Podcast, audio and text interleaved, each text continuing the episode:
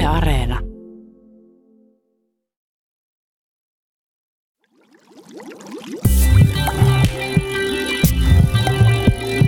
Tiede Ykkönen.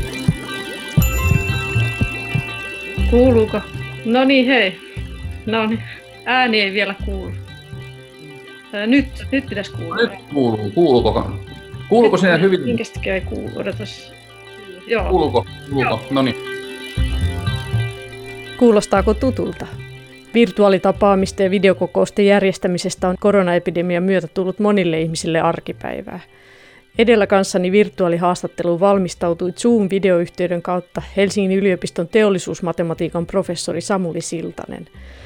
Puhumme hänen kanssaan kohta siitä, miten on mahdollista, että nämä etätöihin liittyvät kommunikaatiovälineet ovat kehittyneet niin hurjaa vauhtia. On Skype, WhatsApp, Zoom, Hangout, Teams ja niin edelleen. Maailmanlaajuisesti valtava väkijoukko tekee nyt kotona töitä, mutta silti nämä systeemit toimii hämmästyttävän hyvin. Puhumme ohjelmassa myös etätyön psykologisesta puolesta. Haastateltavana on Työterveyslaitoksen erikoistutkija psykologian tohtori Seppo Tuomivaara. Mitä ovat etätyön sudenkuopat ja miten ne voisi välttää? Ja miten saisi ajatukset keskittymään töihin kaiken tämän koronahulinan keskellä?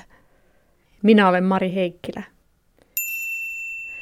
Lähdetään liikkeelle matematiikasta, joka on etätyötä mahdollistavien systeemien taustalla.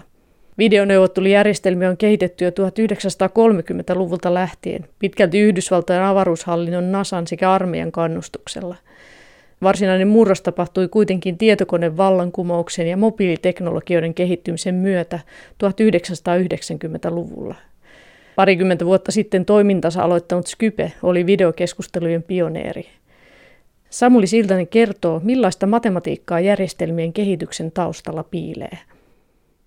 Kun tässä liikkuu sekä kuva että ääni, ja nehän on kaikki lukumuodossa numeroina bittiavaruudessa liikkuu, niin sehän tästä heti tekee matematiikkaa. Ja sitä kun halutaan jollain tavalla käsitellä, esimerkiksi vaikka lähettää se hieman pienemmässä muodossa, jos se pystyttäisiin lähettämään se sama kuva vähemmillä numeroilla, niin sittenhän se tietoliikenneyhteys kestää paremmin, eikä välttämättä sen nettiyhteyden resurssit lopu niin helposti. Eli tämmöinen niin sanottu pakkaus, äänen ja kuvan pakkaus, se tulee heti tässä mieleen. Eli jos ylipäätänsä ajatellaan nyt tätä, kun me tässä keskustellaan, niin tässä lähtee liikkeelle sitten käytännössä tuo kuva, mikä tuossa näkyy nyt, tuo videokuva, niin se Joo. ykkösiksi ja nolliksi. Jollain Näin voi sanoa, että tämä kuva, joka tässä näkyy, meillähän, mehän, siinähän on kuva-alkioita eli pikseleitä. Siinä nyt on, sanotaan nyt leikisti vaikka tuommoinen muutama sata pystysuunnassa ja vähän enemmän sataa vaakasuunnassa. Eli ilman muuta siinä on satoja tuhansia ellei jopa megapikseleitä, megapikseleitä olisi niin kuin miljoona, mutta satoja tuhansia kuvapisteitä nyt ainakin, ja jokaisessa on väri, joka kolmella numerolla ilmoitetaan.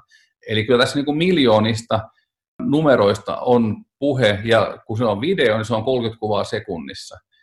Eli tavallaan 30 kertaa sekunnissa pitää lähettää semmoinen useamman miljoonan numeron paketti läpi tästä. No sitten voidaan miettiä, että miten tätä voisi ruveta vähentää tätä tehtävää. No yksihän on sitten esimerkiksi se, että sunkin taustalla on tuommoinen seinä, mikä ei muutu miksikään, että sä liikut, mutta se seinä ei liiku. Niin yksi juttu voisi olla se, että lähetetään nyt se yksi kuva, mutta sitten seuraavaksi lähetetäänkin vaan, mikä oli ero siihen edelliseen kuvaan. Jolloin, koska suuri osa tuosta kuvasta ei muutu, niin suuri osa on nollia, koska se erotus on nolla, jos se numero ei muuttunut. Ja silloin meidän ehkä tarvitsee lähettää ainoastaan vaan niin kuin tietoa, että missä kohdissa muuttu ja mikä se muutos oli niin tämä saattaa olla paljon vähäisempi määrä tietoa kuin se koko kuvan lähettäminen 30 kertaa sekunnissa. Eli se pystytään pakkaamaan se tieto mahdollisimman tiiviiksi, koska se aina kuluttaa resursseja, mitä enemmän joudutaan lähettämään sitä tietoa, niin etsitään ne erot ja sitten niistä eroista tuleekin se tieto siitä kuvan kehityksestä. Joo, se on yksi temppu, jonka voi tehdä, että tosiaan todellakin halutaan siis lähettää vähemmän numeroita, mikäli mahdollista, ja yksi temppu on tosiaan toi, että lähetään vain eka kuva ja sen jälkeen vaan siihen sitten kertyvät muutokset, koska niitä muutoksia on vähemmän kuin koko kuva. Ja sitten voi lisäksi tehdä semmoisiakin, esimerkiksi Ingrid Dobeshi, mun suuresti ihailema soveltava matemaatikko, kehitti tämmöisen aalloken muunnoksen, joka on semmoinen erittäin nopea matemaattinen lasku, millä siitä kuvasta niistä numeroista voidaan nopeasti laskea toiset numerot, jotka on erilaisia kertoimia tämmöisellä niin kuin muunnospuolella. Ja nyt se muunnos on niin ovela, että jos ne muunnoskertoimet on pieniä, niin ne voidaan vaihtaa nollaksi ilman, että se kärsii millään tavalla se kuvan laatu. Et näin, tässä on jo kaksi temppua päällekkäin, että ensinnäkin lähetetään vaan se muutos, ja sen lisäksi sen muutoksen voi vielä muuntaa tuolla aalloken muunnoksella, jolloin sieltä vielä voidaan heittää pois yleensä esimerkiksi vaikka 90 prosenttia voidaan edelleen niin kuin vaihtaa nollaksi. Eli sitä voidaan niin kuin vähentää ja vähentää ja silti niin kuin silmään ei näy mitään eroa. Eli tämä on vähän samanlaista kuin ajatellaan kameroissa on, nyky, siis digitaalikameroissa on se RAW-kuva, jossa on periaatteessa kaikki kennon saamat tiedot. Sitten on JPEG-kuva, jossa sitten esimerkiksi valkoiset alueet on yhtenäistetty tietyssä mielessä valkoisiksi. Joo, siinä itse asiassa tapahtuu hyvin samanlainen asia kuin tämä A-logen muunnos. Siinä tehdään, se on tämmöinen Furi-muunnos pikemminkin, että se JPEGissähän se kuva jaetaan semmoisiin 8 kertaa 8 pikselin pikkupalikoihin, ja sitten jokaisen palikan sisällä myöskin tehdään muunnos, mutta se on tämmöinen Furi-sarja tai Kosini-muunnos. Ja siellä myös tehdään se, että pienet kertoimet heitetään pois tai nollataan, ja sitä voi sitten valita, JPEG-pakkauksessa voi valita, että kuinka pieneksi sen tiedostokoon haluaa. Että jos sen haluaa tosi pieneksi, sitten me heitetään enemmän pois, ja sitten se saattaa ruveta jo näkymään se 8 kertaa 8 ne palikat siellä kuvassa, jos, jos oikein voimakkaasti tätä pienennystä tekee. Sitten siitä pakkaamisesta ajattelin näyttää tämmöisen, mitä mä oon tuossa omassa työssäni laskeskelun tällä aallokemuunnoksella, niin tavallaan jos tämmöisen nyt kuvan ottaa... Voin kertoa, että tässä on tämmöinen edustava kuva sinusta itsestäsi. Näinkin kyllä, joo. Ja nyt tässä on yksi prosentti aina, tässä on 70 prosenttia, mutta esimerkiksi tuosta otsasta nyt vähän häviää ryppyjä, mikä on ehkä nyt ihan edukaskin asia voidaan ajatella, mutta tässä on niin kuin kuitenkin enää yksi prosentti, että on sadasosaan pudotettu tämä niin kuin numeroiden määrä, jolla tämä kuva esitetään. Ja nyt mä voin pudottaa sitä vielä lisää. Nyt, nyt on niin kuin 0,55 prosenttia, niin kuin puoli prosenttia, tavallaan kahdessadas osa oikeastaan siitä numeromassasta enää jäljellä. Ja siltihän tämä on vielä ihan aivan ok kuva. Mutta nyt sitten kun pudotetaan tämmöisen tuhannesosan tai nyt kymmenesosa prosentti, niin no nyt se sitten kyllä menee pilalle, että totta kai se jossain vaiheessa pilaantuu. Mutta tämä A-logen muunnos on siitä hämmästyttävä, että, että tässäkin on siis säilytetty yksi kahdessadas osa niistä numeroista. Ja kyllähän tämä nyt videoneuvottelun käy, tämähän on vielä oikein, tämä on ihan silopostinen. Niin, jopa on jopa eduksi, vaikka niin kuin voisi ajatella, että siinä tietoliikenneväylän kapasiteetin säästämiseen tehdään tämä. Loppujen lopuksi kuvassa, jos ajatellaan, niin siinä on aika vähän olennaista ihmiskuvassa, että on ehkä silmät ja sitten jotakin, mutta tuossakin otsa on silentynyt ja ei ole ryppyjä ja tämmöistä. Tavallaan ne ei ole myöskään kovin olennaisia osia, että ihminenhän kiinnittää huomioon tiettyihin niin. kohtiin kuvassa. Kyllä. Joo, ja nämä muunnokset niin kuin automaattisesti näkee, että missä kohdassa on pieniä yksityiskohtia ja niin kuin voimakkaita yksityiskohtia, niin ne, ne pysyy viimeiseen asti sitten, kun noita kertoimia rupeaa vähentämään. Tämä on kyllä yksi mun niin kuin lempiasioista matematiikasta, tämä A-lokemuunnos. Tämä on jotenkin hirveän näppärä ja se on niin kuin tavallaan rakenteeltaan tosi tyylikäs, se teoria, miten se on rakennettu, ja sitten kun se vie käytäntöön, niin siitä tulee vielä hirveän nopea ja tehokas laskenta. Käytetäänkö sitä alken muunnosta siis muuhunkin kuin tämmöiseen kuvan käsittelyyn? Kyllä sitä voi käyttää vaikka minkälaisia datojen. Ääneenkin sitä käytetään. Äänen kanssa se ei ole ihan yhtä hyvä kuin kuvien kanssa, että kuvissahan se ensimmäinen voitto oli 90-luvulla, kun Jenkki toi FBI, siis liittovaltion poliisi, oli digitoimassa niiden sormenjälkitietokantaa. Ja siihen aikaan nämä tietokoneiden levyt ja muut oli sen verran pieniä, että ne kuvat ei vaan mahtunut mihinkään. Niin silloin ne just otti tämän sitten Ingrid Dobeshin kehittämän aloketekniikan, ja sen avulla pakkaamalla ne sai sitten ne sormenjälkikuvat pakattua. Ja kun siinäkin on sellainen käyttö, että sen kuvan laatu pitää olla riittävä siihen, että siitä sen sormenjäljen sitten tunnistaa, kun verrataan uuteen. Niin se on se, että siinäkin on semmoinen käyttökeissi, että sitä voi oikein mitata, että milloin se laatu on riittävä. Belgialainen vuonna 1954 syntynyt fyysikko ja matemaatikko Ingrid Dobekis alkoi soveltaa 1980-luvulla aalloketeoriaa kuvien pakkaamiseen. Tästä kehittyi myöhemmin 1990-luvun lopulla JPEG 2000-standardi. Samuli Siltanen kertoo. Sehän on täysin julkista sillä tavalla, että firmat ja muut, jos haluaa sitä liiketoiminnassaan käyttää, niin varmasti käyttävätkin. JPEG 2000 standardihan on, se perustuu kanssa waveleteihin. Ja tiedän lääketieteellisen kuvantamisen yrityksiä, jotka sitä voimakkaasti hyödyntää omassa työssään. Tuossa niin näkyy, miltä se niin näyttää tämä muunnos. Et siinä on tuo alkuperäinen kuva vasemmalla, ja sitten se muunnos, tavallaan tässä on nämä, nämä niin kolme isointa kuvaa täällä. Tässä on nyt tota, vaakasuorat yksityiskohdat, pystysuorat yksityiskohdat ja diagonaaliset yksityiskohdat. Ja sitten nämä seuraavat kolme tässä, ne on tavallaan sitten, että nämä on kaikkein pienimmät yksityiskohdat, ihan, ihan pikkuriikkiset kerätty.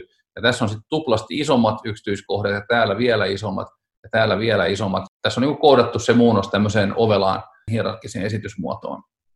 Eli tavallaan sieltä poimitaan aina yksityiskohtia ja sitten karsitaan ja karsitaan ja karsitaan, kunnes tulee ne, siihen asti halutaan pakata ja sitten niin vielä, että kaikki olennaisimmat yksityiskohdat säilyy, esimerkiksi ja nämä olennaiset asiat. Joo, tämä on hirveän näppärä siitä, kun ne yksityitä niin käsittelee eri skaaloja, eri, eri kokoisia yksityiskohtia, että niin kuin pienimmät ja sitten tuplasti isommat, siitä tuplasti ja siitä tuplasti, että siellä on niin kuin kakkosen potenssina niin kuin suurenevat koko luokat, että eri koko luokan asiat menee omiin lokeroihinsa näppärästi, että on hirveän ovella muunnos siitä. Samuli Siltanen itse tutkii matematiikan hyödyntämistä signaalin käsittelyssä. Tästä on hyötyä esimerkiksi lääketieteellisessä kuvantamisessa. Esimerkiksi yksi, mikä me tehtiin, että hammaslääkärit, kun laittaa tuommoista hammasistutetta puuttuvan hampaan tilalle, niin siinä, silloin kun me tehtiin toi matemaattinen työ tuossa runsas kymmenen vuotta sitten, niin silloin vaihtoehtona oli lähinnä semmoinen koko pään ympäri pyörivä semmoinen aika vahva röntgenlaite, jolla sai sitten hienon 3D-kuvan sitten siitä hampaistosta laskettua hyvin perinteisillä menetelmillä. Ja me sitten kehitettiin sellainen ajatus, että mitä jos käyttäisikin tuommoista panoraamakuvauslaitetta, joka jokaisella hammaslääkärillä on ja mikä ei ollut mikään 3D-laite suinkaan niin me laitettiin siihen laitteeseen uudenlainen liikku, se liikkuu uudella tavalla ja onnistui keräämään semmoisen niin 11 kuvaa, mutta vaan hyvin rajatuista suunnista. että se oli kauhean paljon hankalampi matemaattinen pulma sitten ratkaista se potilaan 3D-rakenne tämmöisestä ihan hirmu vähäisistä kuvamääristä. Mutta me saatiin sitten tehtyä sellainen menetelmä, joka ei tuota ihan niin hienoa kuvanlaatua kuin se koko pään ympäri pyörivä laite, mutta tähän nimenomaiseen tehtävään se on riittävän hyvä, tähän hammasimplantisuunnitteluun, että kuinka syvälle ja mihin suuntaan pitää porata. Ja huomattiin, että jopa niin kuin sadasosalla siitä säteilyannoksesta, minkä antaa se pään ympäri pyörivä, mutta matematiikkaa laittamalla lujasti lisää siihen, niin saatiin sitten riittävän hyvä kuva kuitenkin.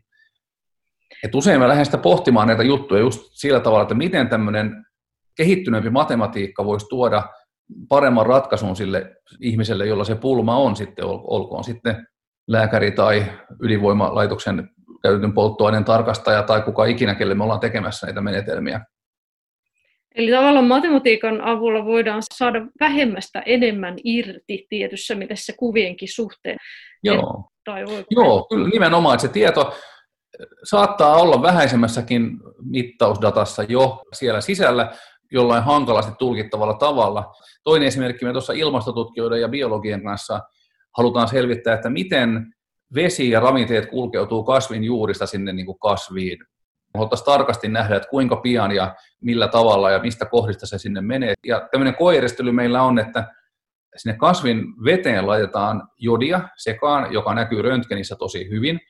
Ja ensimmäiset kokeet oli semmoiset, että otettiin puolen minuutin välein joka suunnasta röntgenkuva ja pyrittiin seuraamaan, että mitä siellä tapahtuu, mutta sitten se säteilymäärä tappoi tämän puun taimen.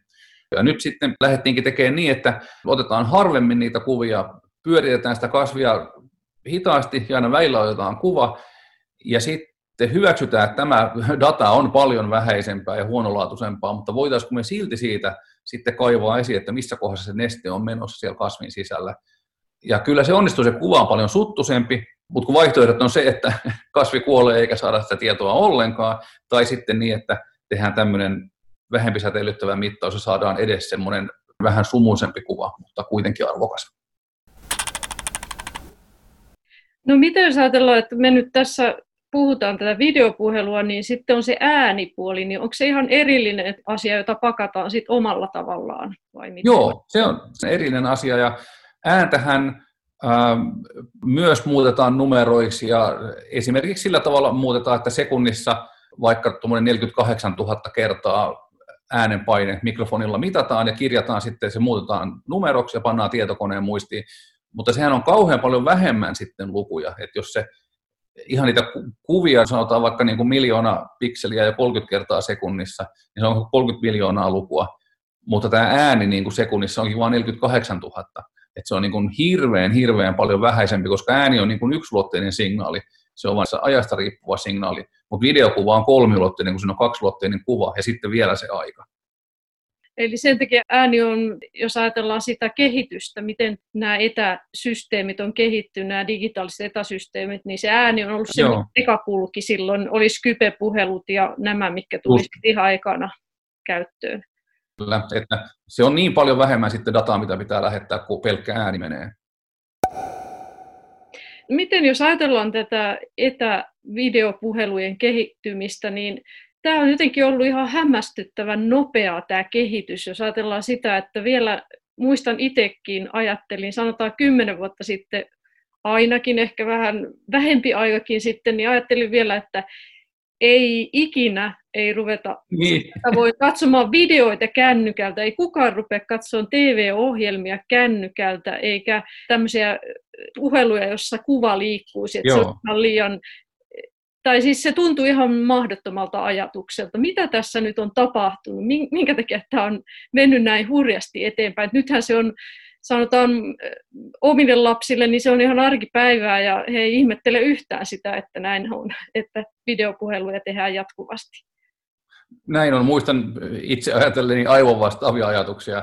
Tuntuu jotenkin ihan mahdottomalta. Kyllä mä sanoisin, että suurin kehitys tässä on nimenomaan tuo mobiiliteknologian kehitys, että, että sinne on valtavilla rahasummilla tietenkin rakennettu sitten tämä infrastruktuuri, kännykkäverkko kaikkialle, että tukiasemista niiden kautta pystyy lähettämään ihan hirvittäviä määriä dataa. Ja nythän se 5G, mitä, mikä on tulossa, sehän sitten tulee olemaan niin kuin vielä paljon suurempi datan siirtokyvyltään. Et kyllä mä sanoisin, että se on se, se on se isoin muutos, että siinä on tullut tarpeeksi sulavaa tästä, että se kuvakin näkyy hyvin ja pätkimistä on vähemmän sitten osittain tietysti kulttuurimuutoskin, että sitten on niin kuin ruvettu katsomaan sitä kännykältä videoita. No, se on vähän kuin käsi kädessä, kun se tulee mahdolliseksi, sitten se rupeaa kiinnostamaan ja sitten se muuttuu semmoiseksi, mitä kuuluu tehdä koko ajan. Mutta sen huomaa tässäkin, että jonkin aikaa tuossa alussa pidettiin sille videopuhelua, että molempien kuva näkyy, mutta sitten nyt otettiin, päätettiin ottaa tällä tavoin, että pelkästään ääni on tässä mukana, koska sitten se kärsii vähän se tiedonsiirto selvästi, että se rupeaa se laatu heikkenemään, kun siinä on se kuva mukana. Eli se kuva on paljon raskaampi siinä sitten riasana mukana. Joo, toi on siinä, että voisiko siellä olla joku semmoinen ehkä ei niin hyvä idea siellä tiedon välityksessä, että, että se suosisi sitä ääntä kuvan kustannuksella, että näin äkkiseltään laskettuna voisi kuvitella, että sen voisi varmistaa, että se, se mikä nyt tietoyhteydessä on sitä kapasiteettia, niin ensisijaisesti käyttäisi ääneen ja sitten se kuva vaan niin hyvänä kuin mahdollista, mutta mitä ilmeisimmin se ei nyt mene ihan niin. Jos laitat vielä hetkeksi nyt kuvan päälle, niin Joo. yhden asian tästä kysyn sitten heti suoraan, että kun tässä on huomannut vaan, kun aikoinaan Skypeä käytin, ja nyt me ollaan tällaisessa Zoom-nimisessä videokonferenssi, näitähän nyt on Teams ja Meet ja kaikkea vastaavia, vaikka kuinka paljon, mutta se on hauska mun mielestä tässä, että, että silloin aina mä muistan, että sit kun halus katsoa tai jotenkin osoittaa ne sanansa jollekin, niin aina katso tuossa tietokoneen yläreunassa olevaan kameraan, niin nyt tässä onkin sillä tavoin, että kun minä katson sinua siinä kuvaruudussa, niin se menee melkein suoraan silmistä silmiin se katse, eli Kyllä. katson sinua silmiin ja sinä katsot minua silmiin.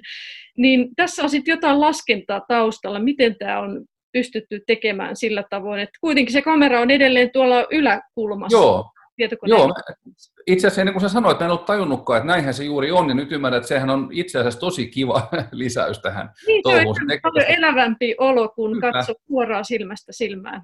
Joo, se on kauhean hankala, että minun pitää katsoa tuonne kameraa ylös, joka ei, se on tosi, Tämä on kyllä hyvä uudistus ja toki se on varmasti liikesalaisuus, miten se on tehty, mutta ihan tässä nyt sitten matemaatikkona arvailin, että siihen varmaankin ensinnäkin liittyy tämä kasvojen tunnistus ja kasvojen seuranta. Se, sehän on ihan, kun ajattelen, että Snapchatin vaikka, missä joku eläimen naama tulee oman naaman päälle tai muita, niin siinä on muutama semmoinen perustekniikka, semmoinen Viola Jones-algoritmi ja muita, jotka siitä videokuvasta niin kuin nappaa sen, kun ensimmäinen tehtävä on vaan, että missä on kasvot, et sinne, niin siihen on sitten erilaisia tekniikoita, jotka perustuu jollakin tavalla niin kuin nämä kasvoille tyypillisten ominaisuuksien etsimiseen, että on vähän tumma palkki tuossa silmissä ja sitten välissä on vähän vaaleampi nenän tapainen. Ja niitä on monia esimerkiksi ominaiskasvoihin perustuvia tekniikoita ja, ja, ja monennäköisiä, mutta se toimii nykypäivänä jo tosi hyvin. No siitähän seuraa, että silmien paikka siinä videokuvassa tiedetään sitten tarkasti. Ja nyt mun epäilys on se, että näin tämä tekee, tämä zoomi, se nappaa ne silmien kohdat, ja sitten siinä on lisäksi semmoinen erityisesti räätälöity pieni menetelmä, joka nappaa sen silmien kuvat kiinni ja vähän tota deformoi, se niin kuin muokkaa, muokkaa sitä, ikään kuin olisi valokuva, joka on painettu tuommoiselle kumimatolle ja sitä kumimattoa venytetään jolloin se kuva tietenkin vähän sitten venyy ja muuttuu. Mä luulen, että silmiä tässä pikkusen sillä tavalla venytetään, että se näyttää. Koska mehän ei katsota suoraan sinne kameraan, että siinä kuvassa, mikä tuohon tietokoneelle menee, niin me edelleenkin katsotaan ohi, niin kuin ennenkin. Mutta tässä tapahtuu tuommoinen pieni, ja näin mä itse lähtisin tekemään sitä. Ensin kasvojen tunnistus, sitten kun tietää koordinaatit, missä kohtaa silmät on, niin sitten siihen pieni tuommoinen deformaatio päälle, niin, niin sen saisi tehtyä. Se tekee tosiaan keskustelusta erilaista, koska yleensä se on ollut tosiaan vähän sellaista, että on, molemmat on yrittänyt katsoa samaan aikaan sit vähän kameraa Kyllä. ja kuvaruutua. Kyllä. Niin se menee hankalammaksi. Mä voin näyttää sulle pienen esimerkin tuosta, että mä tein tuollaisen deformaation, mutta ihan vitsillä aikoinaan tein, jos mä jaan hetkeksi tämän mun ruudun tästä. Joo. Työkaverille vitsillä tein tällaisen muokkauksen kuvaan, että kun esimerkiksi Aasiassa ajatellaan, että on kaunista, kun on isot silmät, niin mä tähän kollegalle vaihdoin tälle isot silmät. No miten tämä nyt sitten tehdään? No mä tota, missä mun deformaatio oikein on? Se on tuossa. Mä tein tällaisen, tällaisen just tämän kumimaton muunnoksen. Tässä niin kuin näkyy se, että mitä mä sille kuvalle tein. Mä etsin, missä se silmä on, toki ihan käsin kyllä tässä, ja tein sen molempiin silmiin, ja sitten seuraus on tämän näköinen. Vähän epäluonnollisenkin näköinen. Tuota, se nyt ei ollut mikään, tämä nyt oli enemmän tämmöinen vitsi, mutta mä epäilen, että tämän tapainen temppu siinä on, ja tässä mm. niin kuin näkyy nämä matemaattiset koodirivit, millä tuo asia tapahtuu. Että ei se kauhean monimutkainen ollut. Toki tämä, mitä tässä Zoomissa tapahtuu, se, se on pikkusen monimutkaisempi, mutta mutta siellä on periaatteessa siis matemaattinen kaava pohjalla, jonka mukaan yes. se muokkaa sitä sopivasti, että se näyttää. Kyllä, näin se just on, kun tämä tilannehan on sinänsä aika hallittu, että aina ne silmät katsoo vähän ihan ylös, kun se kamera on aina vähän tuossa ylempänä, niin tavallaan se asia, mikä pitää tehdä, on aina vähän samanlainen. Se muodonmuutos, joka pitää tehdä, on hieman erilainen kuin minkä mä näytin tuossa, mutta, mutta vaan hieman, että se pikkusen tuota kaavaa muuttaa, niin kyllä se sitten tekee tuommoisen suurentamisen sijasta katseen suunnan muutoksen. Aikaisemmin puhuttiin paljon siitä, että nämä systeemit ei tule ikinä kestämään tätä dataa. Muistan senkin, että, että just tämä videokuvan tuleminen näihin etäjuttuihin niin oli se, että ei, ei vaan kerta kaikkiaan ei se kapasiteetti riitä. Niin miten nyt, onko se kapasiteetti, jotenkin tuntuu, että nyt tällä hetkellä, kun kaikki ovat kotona ja koronavirus epidemian vuoksi tekevät etätöitä ja valtavasti etäkokouksia ja silti Joo. nämä systeemit pelittää, niin miten se on mahdollista? Sehän onkin vähän hämmästyttävää. Mä luulen, että se edelleenkin kertoo toisaalta siitä, että sitä netti, kun on tullut niin moneen juttuun meidän elämässä, kaikki suoratoistopalvelut ja muut, että siihen on rakennettu vaan sitten niin paljon voimakkaampaa siirtokykyä siihen nettiin. Ja toisaalta sitten, kun ihan nämä päätelaitteetkin, nämä älypuhelimet ja, ja läppärit, tietsikat, nekin rupeaa olemaan niin tehokkaita, että pystytään monimutkaisempia esimerkiksi näitä, just näitä pakkauksia ja muita tekemään kuin ennen vanhaan, koska, koska kaikki ne laskut kestää vähemmän aikaa. Et just tässä videossahan on se on aika raaka, kun jos sille jonkun laskun tekee, niin senhän pitää tapahtua reaaliajassa koko ajan. Että sitä mukaan kun se video tulee, niin se pitää välittömästi siinä sekunnin 30 osassa se kuva sitten muuttaa, jos sen haluaa muuttaa. niin siinä se ihan päätelaitteen laskentateho tulee vastaan, että mitä ehditään laskea siinä sekunnin kolmaskymmenes osassa. Mutta onko se selitys nyt, että kun tämä onnistuu, niin sitten just on nämä valtavat datakeskukset, että onko se niin, että niihin sitä tarvitaan, että on näitä valtavia teollisuushalleja täynnä? No se on kyllä totta, että siellähän paljonhan sitä laskentaa voidaan tehdä sitten myös siellä ja sitä käsittelyä, että, että sitten kun se on lähetetty sinne keskukseen ja siellä on iso mylly sitten myllyttämässä, niin siinäkin voidaan sitten tehdä paljon ihmeellisempiä asioita kuin ennen voitiin. Ja siinähän on erilaisia näitä, just ihan ne, ne koneiden laskentatehot, mutta myöskin se, että onko siellä nopeata semmoista tiedon välivarastoa, muistia ja kovalevytilaa myöskin siellä niissä isoissa konesaleissa. Et kaikki tämä on pikkuhiljaa rakentunut nyt niin valtavaksi, että tämmöisiä uusia juttuja mahdollistuu. Jos palataan tähän videokuvaan, niin siis siinä on kaksi kehitystä tapahtunut. Tavallaan se, että, että se informaation määrä, mitä tarvitsee lähettää siitä videokuvasta, niin on pienempi, koska se pystytään paremmin pakkaamaan ja tietysti olennainen informaatio lähettämään tiiviimmin. Ja sitten toisaalta se, että tietenkin se kapasiteetti siirtää tietoa on parantunut. Eli molemmat on ollut tosi olennaisia sen kannalta, että me pystytään nyt tässä tällä hetkellä puhumaan tällä tavoin. Joo, näin on. Ja olen tuossa suoratoistopalvelua seuratessa on huomannut välillä ihmetellyt, että miten tuo elokuvakamera, että onko se nyt oikein, miten tämä on tarkennettu kuin omituisella tavalla niin kuin joku kohta vähän sivussa, minkä pitäisi olla tarkka, niin se onkin vähän suttunen.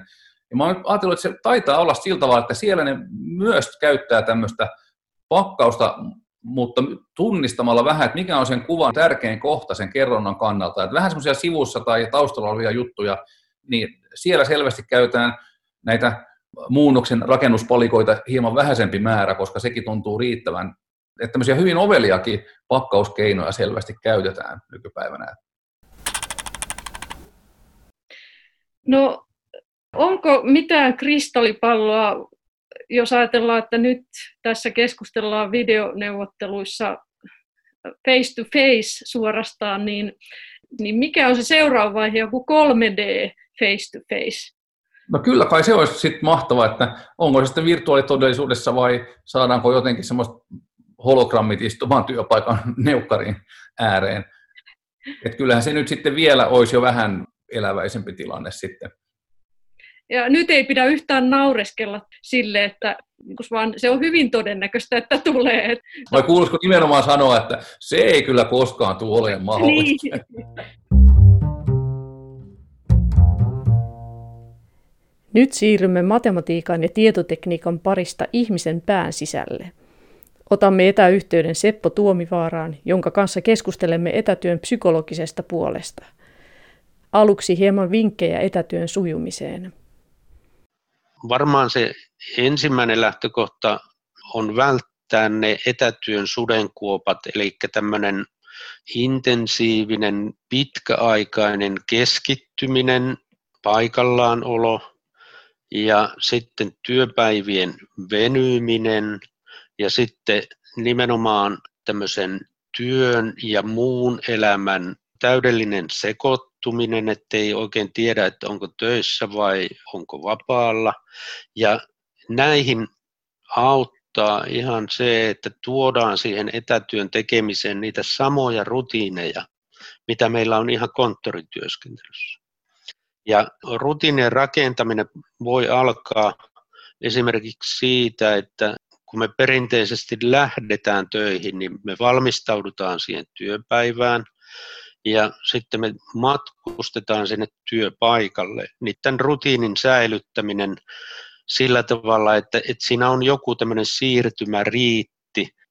Ja itsellä esimerkiksi se on, on semmoinen, että käyn pienellä aamulenkillä ja sitten palaan sieltä ja niin kuin tulisin työpaikalle ja rupean tekemään töitä. Tämä on yksi. Sitten on, on tietenkin se, että hyvin säntillisesti kannattaa noudattaa päivärytmiä syömisessä. Sitten on myös se, että nämä istumisjaksot, eli nyt jos etätyötä tekee, niin sen yksi etu on siinä, että sä pystyt pitkiä aikoja keskittymään asioihin. Mutta keskittyminen asioihin tahtoo ihmisillä, varsinkin jos on mielenkiintoista ajattelua ja tuommoista ideointia vaativaa työtä, niin johtaa niin voimakkaaseen syventymiseen, eli tämmöiseen flow-tilaan, että sitten ei välttämättä tunnista sitä ajan kulua samalla tavalla. Ja silloin nämä pitkät istuma-ajat, niin nehän alkaa vaikuttamaan jo ihan terveyteenkin epäedullisesti. Et se kannattaa ottaa huomioon. Se, että millä tavalla sen sitten itse kukin toteuttaa, niin vaikkapa jos tehdään jotain puhelinkontaktointia tai muuta vastaavaa, niin sitä voisi yrittää tehdä sillä tavalla, että tekee sitä vaikka seisaltaan tai kävelen sitten siellä omassa kotona.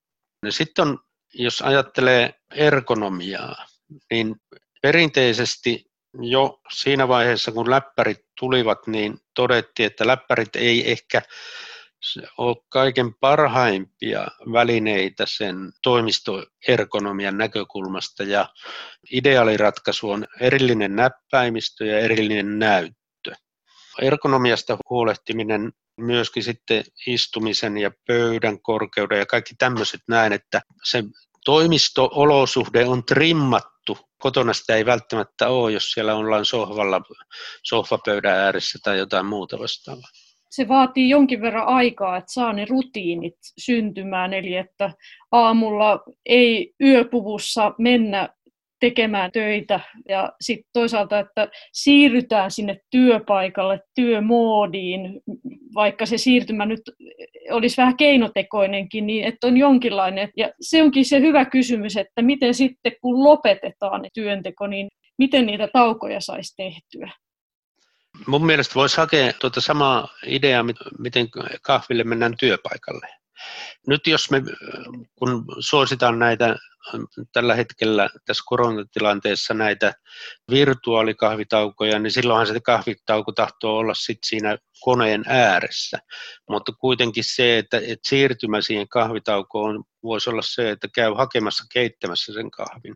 Eli siinä tulee jo, jo jonkunnäköistä. Mutta sitten jos se ei ole virtuaalikahvilla, niin sit kyllä mä siirtyisin pois siitä työpisteessä ihan samalla tavalla kuin tekee siellä konttorilla, että, että hakee niitä muotoja siitä ja silloin ei ole tosiaan se läppäri eikä mahdollisesti myöskään puhelin siinä mukana. Sillä tavalla niin saa myös aivot vapautettua siitä työstä hetkeksi ja sitä kautta helpottaa sitä kognitiivista kuormittumista ja saa pikkusen elvytettyä pistää ehkä silmät hetkeksi kiinni, jolloin pääsee lataamaan akkuja ja sitten on taas virkeämpänä, kun palaa siihen työhön. Ja sitten työpäivän päättäminen, niin se on varmaankin etätyössä se haasteellisin juttu, että kun tuntuu, että okei, jos tässä nyt ei häiriötekijöitä ole, niin mä voisin tehdä ton jutun vielä ja sitten mä voisin tehdä ton jutun vielä ja jos siinä antaa itsellensä siimaa, niin silloin se saattaa se työpäivä venyä pitkästi.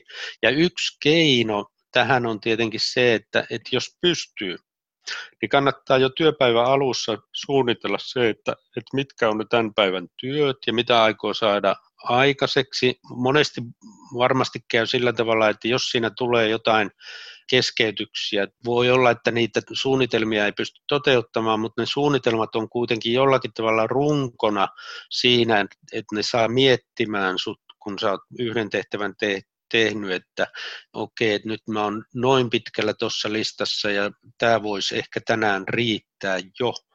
Ja yksi, mikä on tämmöinen merkittävä apuväline, niin on tietenkin se kello.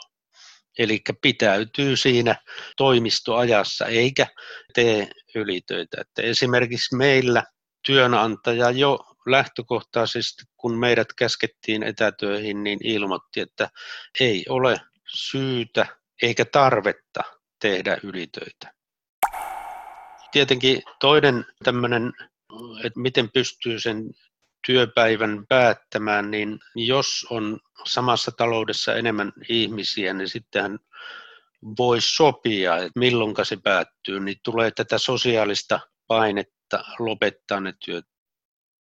Myös semmoinen asia, mikä nyt tällä hetkellä on iso asia, on se, että miten irtautua siitä jatkuvasta massiivisesta koronauutisoinnista, joka puskee päälle ja se on kuitenkin vähän semmoinen jännitysnäytelmä ja tietenkin se vaatii luonteen lujuutta, ettei koko ajan ole jossain Twitterissä tai miten tämmöisistä voisi välttyä, että, että pääsisi keskittymään siihen työhön ja pääsisi eroon tästä muun maailman myllerryksestä?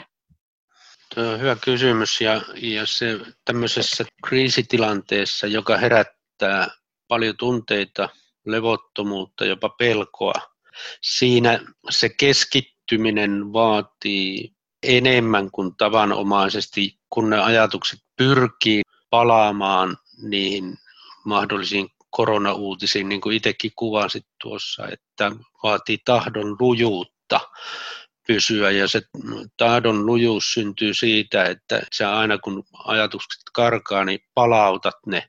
Nyt semmoinen, mikä on tuossa terapia toiminnassa on havaittu toimivaksi tämmöisissä pelkotiloissa tai ahdistustiloissa on tämmöisen huolihetken rakentaminen, että voi rakentaa tämmöisen huolien miettimisen hetken ja sillä tavalla kertoa itselle, että nyt on se aika, minkä saa tehdä, ja sitten, että se päättyy tuossa hetkessä. Ja sitten sillä tavalla yrittää ainakin saada itseänsä toimimaan niin, että tosiaan ei jatkuvasti roiku siellä netissä tai mm, uutispalstoilla ja sillä tavalla provosoisi sitä omaa huolta ja ahdistusta. Ja yksi tietenkin on se, että sitten jos se tilanne on sillä tavalla ahdistava, että se keskittyminen tuntuu vaikealta, niin sitten kannattaa ehkä valita semmoisia tehtäviä, mitä pystyy tekemään vähän pienemmällä henkisellä ponnistuksella. Olisiko hyvä semmoinen keino, itse olen sitä harrastanut tässä, että että nyt vaan kerta kaikkiaan sähköpostiohjelmatkin menee kiinni. Kyllä se riittää, kun sinä puolen päivän aikoihin vastaa. Tai sanotaan parin tunnin välein riittää, että ei tarvi olla ihan jatkuvasti. Ja sitten laittaa kiinni kaikki sosiaalisen median sovellukset, että niitä ei tule niitä, sitä viestimäärää, eikä ehkä niitä uutisvirtaakaan sitten samalla lailla. Onko se niin, että tällaisessa tilanteessa, kun oikeastaan ihminen ei pysty hirveästi vaikuttamaan tapahtumien kulkuun, niin olisi hyvä rajoittaa sitä määrää, mitä ottaa vastaan sitä viestiä siitä tilanteesta? Joo, eli tuohon, jos ajattelee sitä huolihetken pitämistä, niin siihen nimenomaan kuuluu sit se, että huolehtii siitä, eli silloin kun sitä huolihetkeä ei pidä, niin silloin ei ole tämän informaation saavutettavissa. Eli tuo on erittäin hyvä ja nimenomaan kuuluu justiin siihen, että ei seuraa eikä toisaalta mahdollista sen teknologian kautta tapahtuvia keskeytyksiä. Että tämähän on yksi, mikä nyt on muuttanut myöskin tätä etätyön tekemistä voimakkaasti viimeisen kymmenen vuoden aikana, kun se etätyö on lisääntynyt, niin myöskin siihen etätyöhön on kulkeutunut virtuaalisen kanssakäymisen, chatteen, Teamsin, Skypein ja muiden välittämä informaatio, joka sitten aiheuttaa vastaavanlaisia keskeytyksiä, mitä sit siinä konttorityössä. Ja, ja tämä ei kuulu nyt pelkästään niin kuin tähän tilanteeseen, vaan ylipäätään siihen, että jotta saa etätyöstä niitä etuja, mitä siihen voi liittyä, niin tämä informaatiotulvan ja keskeytysten hallinta pitää tavalla tai toisella opetella. Ja, ja tämä on nyt yksi sellainen, että mikä pitää ottaa sitten työpaikalla, työtovereiden ja erityisesti esimiehen toimesta niin esille ja käydä tämmöinen yhteinen keskustelu siitä ja rakentaa ne yhteiset pelisäännöt sitten sille omalle työpaikalle. Vuoden 2018 työolotutkimuksen mukaan etätyötä tekevien määrä on viime vuosina reippaasti kasvanut. Tuolloin 28 prosenttia palkansaajista teki etätöitä, kun kymmenen vuotta aiemmin etätöitä teki vain joka kymmenes. Lisäksi vuonna 2018 15 prosenttia työntekijöistä ilmoitti, että voisi tehdä etätöitä. Nähtäväksi jää, kiihtyykö etätyöhön siirtyminen nyt, kun monet ovat sitä pakon edessä joutuneet kokeilemaan. Seppo Tuomivaara kertoo. On varmaankin ihan oletettavaa, että tämmöiset henkilöt, joille olisi mahdollista tehdä etänä, saa tässä koronatilanteessa vähän niin kuin pakotettuna sitä kokemusta siitä, että minkälaista se on, ja ehkä luomaan jonkunnäköisiä etätyön tekemisen rutiineita, opettelemaan niitä, niiden laitteiden käyttöä. Sitä kautta voisi ajatella, että se ainakin jossain määrin tulee lisäämään sitten myöskin sen jälkeen, kun se kriisi laukeaa. Pakko on paras muusa, eli on sitten tullut nämä systeemit tutuksi, koska eihän sitä välttämättä tuu sitten kokeiltua, jos ei ole pakko. Ja sitten saattaa huomatakin, että tämä toimii ihan hyvin. Kyllä juurikin näin ja se niin kuin sen etätyörutiinin rakentaminen auttaa sit siinä vaiheessa, kun jatkossa miettii, että missä mä tätä työtä teen, niin, niin se ei ole enää ponnistus, että, että siellä on ne toimintatavat olemassa. Et, mutta tota, sitten jos ajattelee tätä koronatilanteen johdosta tätä pakotettua etätyötä ja sen tekemistä, niin, niin tämähän on luonteeltaan erilaista kuin tämmöinen perinteinen etätyö, mitä on tutkittu.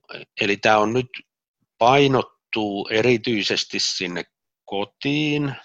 Ihmisiä kehotetaan pysymään sisällä, välttämään sosiaalisia kontakteja, eli siihen tulee sitten tämmöisiä erilaisia niin kuin painetekijöitä, ja toisaalta siitä poistuu sitten tämä vapaus valita se paikka sen työn tekemisen suhteen sillä tavalla, mikä tuntuu itsestä luontevalta, että kun se etätyö pitää sisällänsä myöskin sitten tätä ei pelkästään kotona tapahtuvaa etätyötä, vaan julkisissa tiloissa tapahtuvaa, liikennevälineissä tapahtuvaa tai työnantajan toisissa pisteissä tai asiakkaan luona tapahtuvaa työtä. Vuoden 2018 työolotutkimuksen mukaan etätyötä tekevät olivat yleisimmin tyytyväisiä työskentelyolosuhteisiinsa kuin ne, jotka eivät tehneet etätöitä. Kaikkein tyytyväisin työoloihinsa oli se suhteellisen pieni joukko valkansaajia, joka työskenteli kotona. Tutkimusten mukaan etätyö tarjoaa mahdollisuuden keskittyä ja se vähentää työn psyykkistä kuormittavuutta. Koronaepidemian aikana tämä tosin ei välttämättä toteudu, jos kotona on samanaikaisesti lapsia hoidettavana eikä riittäviä työtiloja ole. Toisaalta etätöihin liittyen suurimpana ongelmana nähdään yleensä sen sosiaalinen eristeneisyys. Seppo Tuomivaara kertoo. Ihmisten pitää olla aika aktiivisia sen suhteen, että sitä sosiaalista eristymistä pystyy siinä etätyössä torjumaan. Nykyään se onnistuu jo paremmin, kun tämä teknologia on niin pitkälle kehittynyt. Eli meillä on nämä virtuaaliset tilat, sähköiset kokousvälineet ja näin edelleen. Mutta sitten tämä epävirallinen kanssakäyminen, tietojen vaihto, tunnelmien vaihto – ja tämmöiset epävirallisista asioista ja kuulumisista keskustelu, niin se helposti jää pois. Ja nyt mitä on huomannut tässä myöskin omien työtovereiden ja ystävien toimintamalleissa, niin tai ihmiset on alkanut pitämään tämmöisiä virtuaalisia kahvihetkiä ja Eli tämmöisiä tota, aktiivisia toimintoja tarvitaan siihen epäviralliseen toimintaan, jos tämä sosiaalista eristymistä voidaan torjua. Ja tässä on ehkä nyt, normaalistihan me emme tätä tee, kun me tehdään etätyötä, koska meillä on se sosiaalinen ympäristö olemassa, mutta nyt on tämmöisiä ruvettu tekemään. Ja tämä voi olla yksi tämmöinen toimintatapa, joka sitten jää jollakin tavalla mahdollisesti elämään siinä on omia haasteitaan on se, että ihminenhän kun keskustellaan tällä tavoin, niin sitä toisen ilmeitä myös lukee ja, ja siinä on nämä eleet ja kaikki mahdollinen muu, niin se jää pois tästä. Eli sitten on tietyssä mielessä haastavampaa se keskustelu. Miten sitä puolta voi, onko se, että siitä pitäisi yrittää kommunikoida videokeskustelujen kautta, koska ne eleethän on iso osa sitä viestintää. Ja siinä voi tulla väärinkäsityksiäkin, jos, jos ei niitä ole.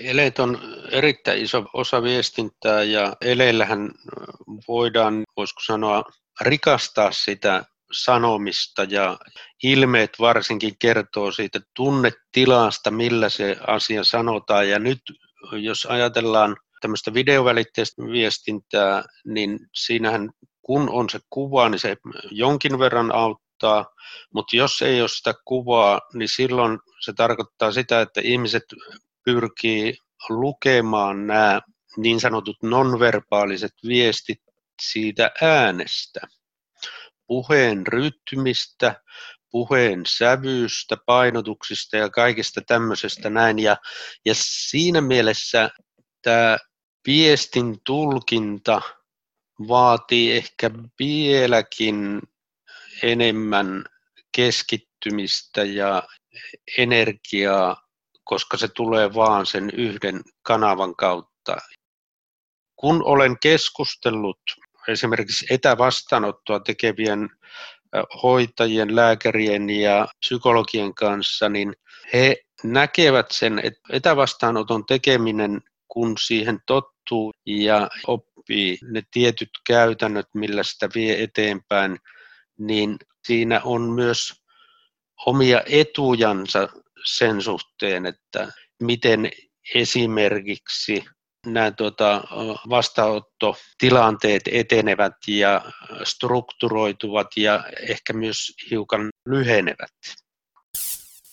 Jotkut on kokenut sen niin, että esimerkiksi tämmöinen ihminen, joka lukee niin hyvin herkästi ympäröivien ihmisten viestejä, tämmöisiä nonverbaalisia viestejä, niin se pystyy keskittymään paljon paremmin tämmöisessä videovälitteisessä ja mahdollisesti myös pelkästään audiovälitteisessä kommunikaatiossa. Että, että siinä mielessä niin varmasti niin kuin ne, myös ne edut löytyy.